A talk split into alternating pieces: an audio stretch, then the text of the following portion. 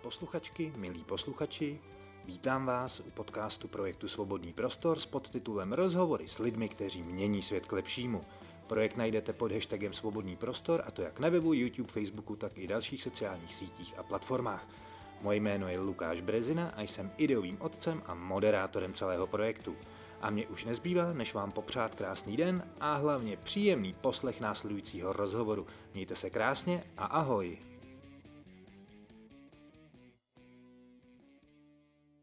Tak, dobrý den, dámy a pánové, kluci a holky.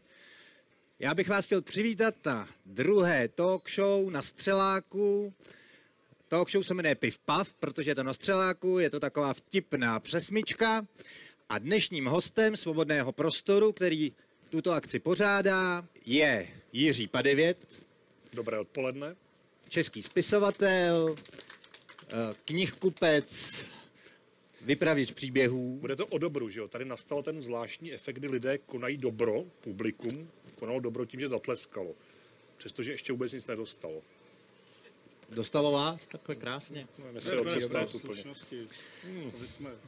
A druhým hostem, stejně váženým, je režisér Vít Klusák. Mimo to, že je režisér, je taky kameraman a vypravěč příběhů. Potlesk, že by? Co?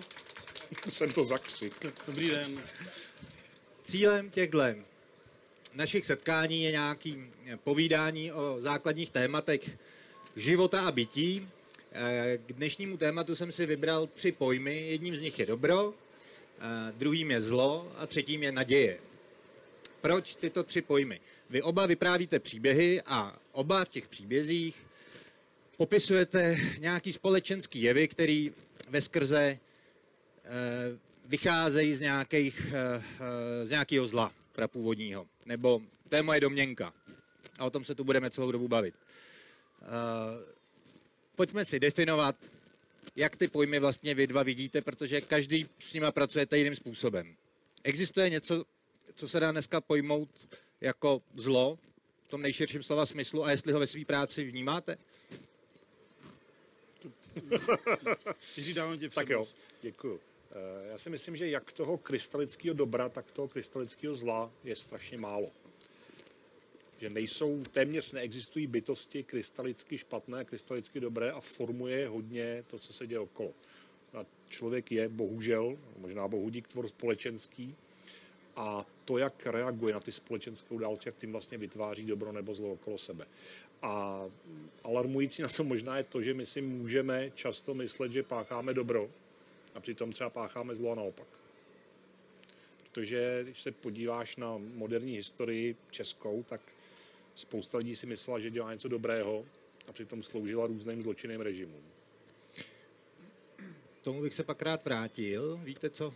Ty si o tom myslíš? No mně, mně přijde vlastně trefné, že Jiří rovnou vy- vymezuje to, že to je naprosto ambivalentní, anebo to je to, co je na tom zajímavé. A nebo se Proto- to přelejvá. Ano, protože v té krystalické podobě je to vlastně hrozná nuda. Nebo to se občas pokouší pohádky, že tam je ten jednoznačný padouch a ten jednoznačně kladný hrdina. Ale třeba už A většinou dopadnou špatně oba. v těch... No potom je otázka, co je dopadnou dobře No, a co, no. co špatně. Protože často třeba herci říkají, že hrát zápornou postavu je snažší a mnohem zábavnější, že se to mnohem lépe uchopí, než hrát toho jako dobráka, co to všechno zachrání. A ještě, jsem, ještě mi dochází, že často třeba eh, v, v azijských bojových filmech se to tak různě jako přelévá že třeba ti dva hlavní nepřátelé v jednu chvíli se spojí, aby porazili ještě většího protivníka a když ho zabijou, když je přestane ohrožovat, tak zase se rozpojí a zase bojují proti sobě. Jo. To si myslím, že je velmi inspirativní pro nás. Eh, Je vlastně pořád jako tu svoji pozici promýšlet. Já, si, já se snažím dávat si velký pozor na to, abych si nemyslel, že těmi dokumenty, které třeba rozkrývají nějaké temné společenské kouty, eh, že já teda jsem na straně toho dobra, protože to, to může hrozně rychle se právě překlopit, jak o tom mluvil Jirka. No dobře, ale těžko začneš točit film o tom, že, bu, že, že budeš na straně zla, že, jo? že si řekneš, No, no, já spíš ohledávám uh, ty hranice a občas je mi to i vyčítáno, jo? že třeba když jsem dělal film o Andreji Babišovi, Matrix AB, tak vlastně mě jsem se setkával a zaráželo mě to s postojem některých novinářů nebo i přátel, je, proč je to tak nejednoznačné, proč ten film není takový plakátový odsudek toho STBáka a ďábla, jak to, že jsou tam momenty, kdy dokonce působí e, sympaticky. A mně to přišlo, že to je e, důležitý rozměr toho filmu, že to není, že to není plagát. No, opravdu ta dvojznačnost je strašně důležitá a pojmenovat si nebo definovat zlo anebo dobro podle mě nejde v podstatě. Pro mě, z mýho pohledu, jako konzumenta eh, vaše, vaší práce, jste eh, jedni z mála v Čechách umělců. Konzument dobra. Kon, konzument dobrá. Od umělců. No bohužel já jsem i konzument toho zla, ale, a, a, ale to, to, to, ke mně přistupuje, aniž bych o něj stál, jo, z těch médií. Když to to, tu vaší práci si musí člověk najít, aby se k ní dostal. A protože v tom veřejném prostoru není mm, tak, mm, tak zastoupená, jaká bych si třeba přál. Otázka, jestli by to pak nebyl kýč, kdybychom se furt jenom pláceli po zádech, jak jsme všichni dobří. A, ale vy jste pro mě uh, lidi, kte- a proto jste tady, kteří z mýho pohledu mají jasný názor na něco. Jo?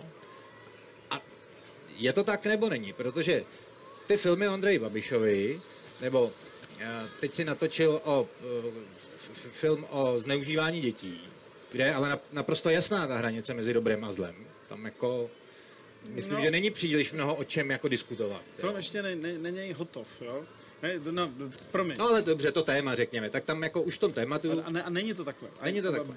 Ani, může to znít bláznivě, ale ani tady to není tak jednoduché je, je docela uh, velký procento holek ve 12-13 letech, které si přivydělávají ke kapesnému tím, že posílají své nahatý fotky nějakým chlapíkům. Jo, to uh, policie na tohle upozorňuje, že ona ta hranice mezi tím, jak ten fenomén vzniká, je taky rozpuštěná uh, na obou stranách barikády. No, ale já to vnímám tak, že to dobro není ani tak absence zla, jako schopnost tomu zlu nepodlehnout. To znamená, že ty děvčata to dělat můžou, ale to, že na tu hru někdo přistoupí, mi přijde nepochopitelný. No, ano, ano, ano, to je, myslím, trefná. A takhle já nebo souhlasím, no. to zlo. Hmm. No, já píšu o těch ošklivých systémech, že? O, o nacismu a o komunismu především, který zanechali v té Evropě tak hlubokou mentální ránu, že jsme se z toho nespamatovali do dneška, myslím, že ne tak nespamatujeme. Jenže ta, u toho si právě strašně uvědomuju, že i ten německý nacismus, i ten ruský komunismus, který pak byl importovaný do celé východní Evropy, včetně Československa, tak že kromě těch super padouchů, ano, tam jsou, jako byl Heydrich, jako byl Himmler, ale taky to byly laskaví otcové od rodin, tak tyhle ty systémy budovaly, budovalo obrovské množství obyčejných lidí, kteří si mysleli, že dělají něco pozitivního, kteří tomu fakt věřili.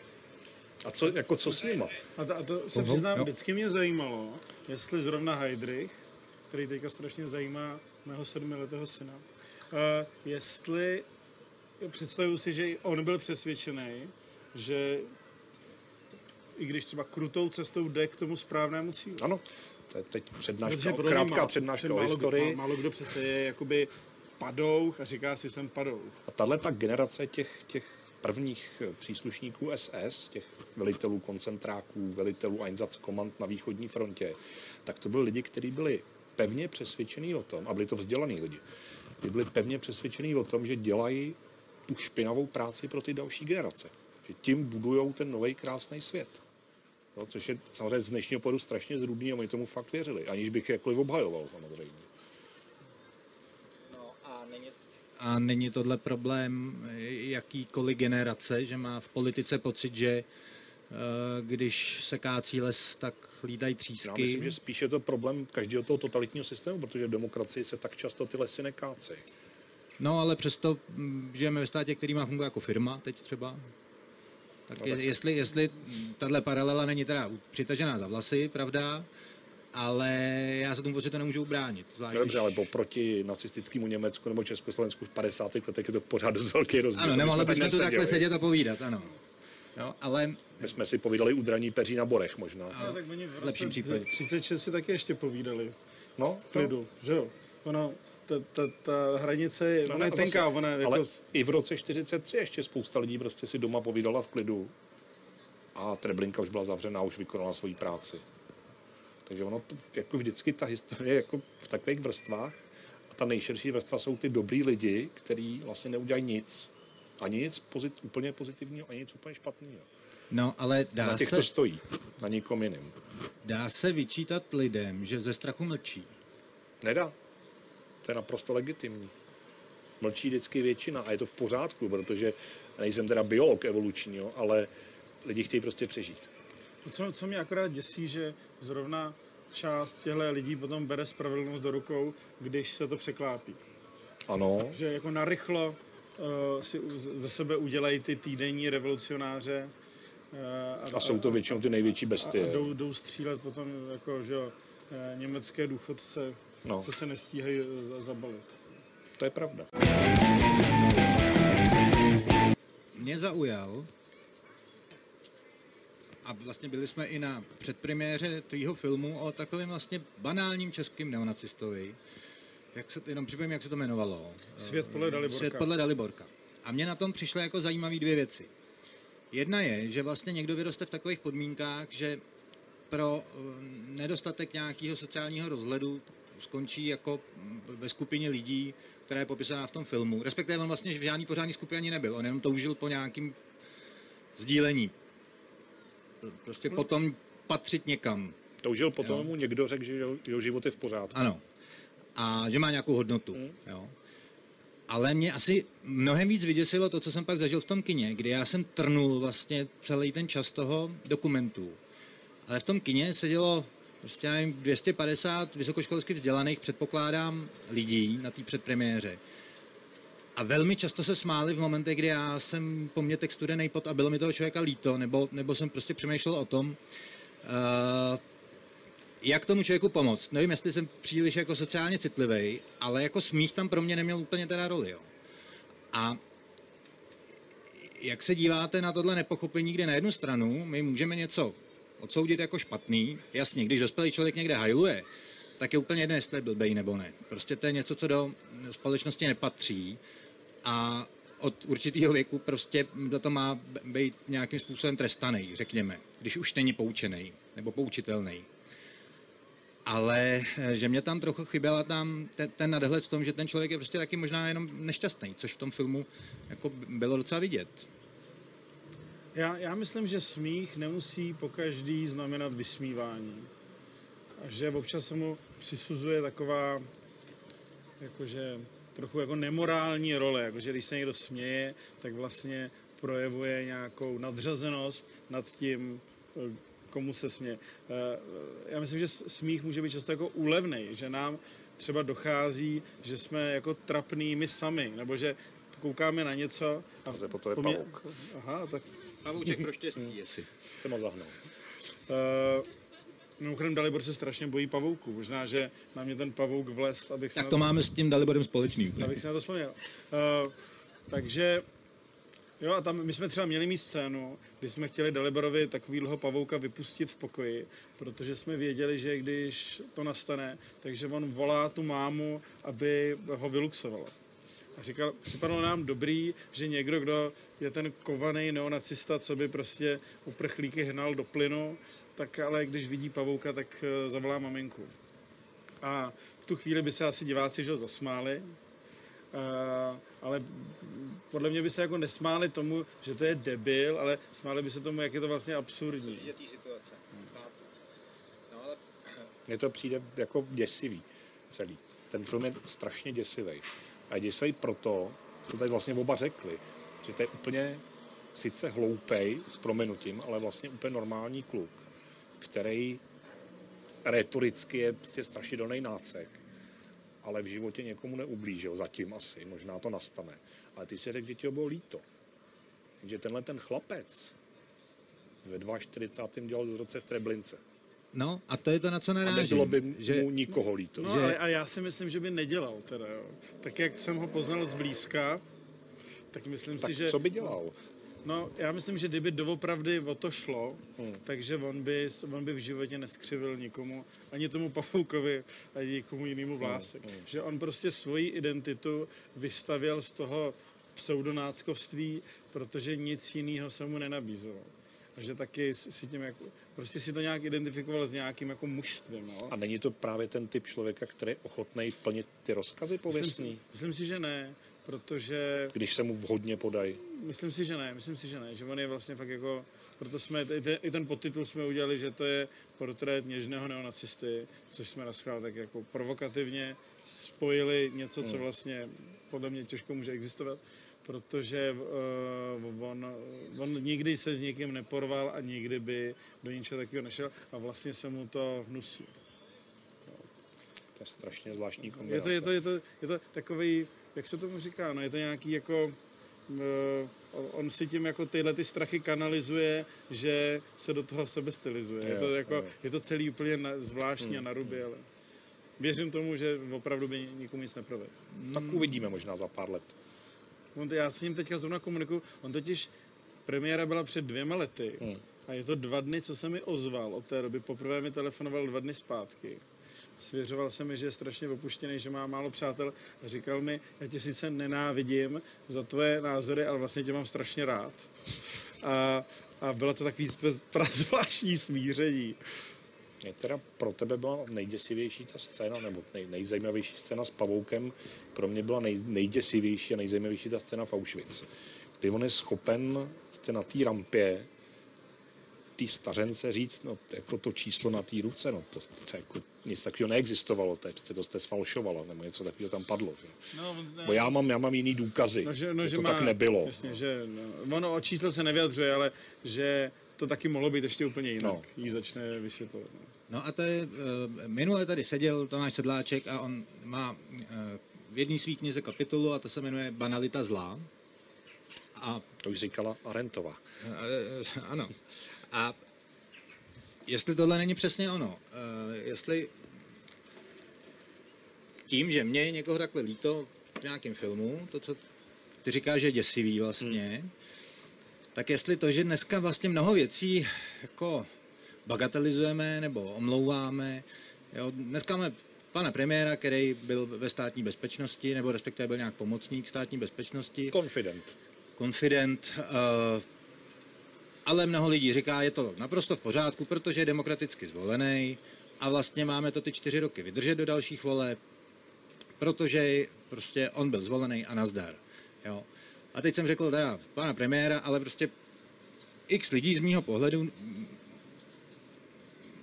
mají nad sebou velký otazník, nakolik je jako v pořádku, že vlastně jsou ve veřejném prostoru s minulostí, jakou mají, i přesto, že zároveň ale nevím vlastně, jak, to, jak s tímhle zacházet, protože prostě žijeme v demokratické zemi a je naprosto v pořádku z druhého pohledu, že se můžou nechat volit. Ale zároveň je tu prostě ta velká bagatelizace historie, velká bagatelizace zločinů, který tyhle lidi udělali. A e, nakolik je to v pořádku? Jo? Nakolik je v pořádku se na věci dívat příliš úzkostně e, i v tom pohledu, že ten člověk je oběť nějakého systému. I když je spolupachatel, dejme tomu. Jo. Jestli teda, teď to bylo komplikovaný, teda no, směrem ode mě če- trochu. Já jsem tam neslyšel otázku. Teda. Otázka. Nakolik je v pořádku bagatelizace zla, e, i když to zlo prokazatelně může být ve veřejném prostoru, protože na to má demokratický právo. Ta asi není v pořádku a když si mluvil o panu premiérovi, tak on je teď jako zářným příkladem. Eh, To je jako jeho život, to je jeho svědomí, to je jeho etika, jeho morálka. Já ano, můžu říct, pan premiér byl s největší pravdou, prokázali tři soudy, archivní dokumenty, že byl konfidentem tajné politické policie. Tečka. Já ho za to nesoudím, já to prostě konstatuju. A to, jestli s tímhletím jako životním škraloupem je ochoten a schopen dělat premiéra, tak to je spíš jako jeho etický problém. Já jsem si vy- vybavil, že když jsem připravoval ten eh, portrét Andreje Babiše, potom jsme s tím strávili teda 24 dní, ale než jsme za ním vyrazili s kamerou, tak jsem mluvil s Hanou Čápovou z týdeníku Respekt a uh, snažil jsem se si o něm něco zjistit. A ona říkala, hele, já ti ho charakterizuji velice jednoduše, já jsem s ním jednou dělala rozhovor po telefonu a potřebovala jsem naprosto jasnou odpověď na nějakou otázku, já už si to ne, ne, nevybavím, uh, kdy v té době se něco řešilo na, na vládě, Ona mu položila tu otázku, on nějak odpověděl a jí to přišlo zvláštní, měla dojem, že to je v rozporu s tím, co hnutí ano tvrdí, tak se jako chvíli o tom bavili a položila tu otázku ještě jednou a on odpověděl naprosto obráceně, tak je to biblické ano, ano, ne, ne. A ona říkala, e, pane ministře, nezlobte se, já jsem teď úplně zmatená, takže ano, jako budete to ratifikovat, nebo ne, nebudete. A Andrej Babiš řekl, paní Čápová, tak si vyberte. A tohle je podle mě Andrej Babiš. A to je možná i kouzlo těch soustavných téměř 30%. No, no, no pochopitelně. Já jsem tady pro vás pro všechny, vyberte si, co vám my je jsme, na mě sympatické. My jsme levicoví, pravicoví, no. chceme uh, internet všude, zároveň prostě jako cokoliv vykrademe. Uh, on zpočátku říkal, že uprchlíky budeme vítat, protože je zapotřebí obsadit ty nejlevnější pracovní hmm. pozice. Potom pochopil, že tahle země je, je příliš xenofobní, eh, takže rychle. No takže jako řeknu vám všechno, půjč, půjč, půjčím si ze všech kampaní všechno šikovné, včetně čepice, jako, uh, jako ukradnu cokoliv. Já jsem ji nesehnal, tak mám tuhle teda. No, Nikdo vám nedá tolik, kolik já vám slíbím. A uh, to znamená, on se nikomu tím neprotiví, že jo? Hmm. Protože řekne cokoliv. No tak, abychom se nezazekli na panu premiérovi. A takže bychom taky mohli odpovídat, jako, tak si vyber prostě. no to já bych si zase vybral. vybral já mám ten názor poměrně... Absolutní zásadní, odpovědi, zásadní prohlášení. Jako kdyby tesaný do mramoru. Ale jo, je to patetický pořad, ano. To je jako, o tom to je, já nečekám, že to tady Teda pokud dojdeme k, nějakému, jako, k nějakým jasným odpovědím, tak dostaneme asi všichni tři Nobelovu cenu, nějak se o ní podělíme. Nobelovu cenu za co? Za fyziku? Uh, za povídání asi, nebo... za dobro. za dobro. za dobro. Konec první poloviny záznamu z Pivpav Talk Show na Střeleckém ostrově. Svobodný prostor. Rozhovory s lidmi, kteří mění svět k lepšímu. Pod hashtagem Svobodný prostor najdete další obsah na webu, Facebooku, YouTube, Instagramu a dalších sociálních sítích a platformách. A na tomto místě se sluší poděkovat mojí oblíbené půlpankové kapele Špuntkvaně, která mi půjčuje do videí a podcastů hudbu. Děkuji taky mojí střihečce Vlastičce a skvělému kameramanovi a fotografovi Zbyňkovi Rýdlovi. Děkuji samozřejmě všem účinkujícím a hlavně vám, posluchačům, posluchačkám, divákům a divačkám a doufám, že se vám moje videa a z nich vyrobené podcasty líbí. Takže vám všem velké díky a budu se těšit u dalšího rozhovoru. Mějte se krásně. Ahoj.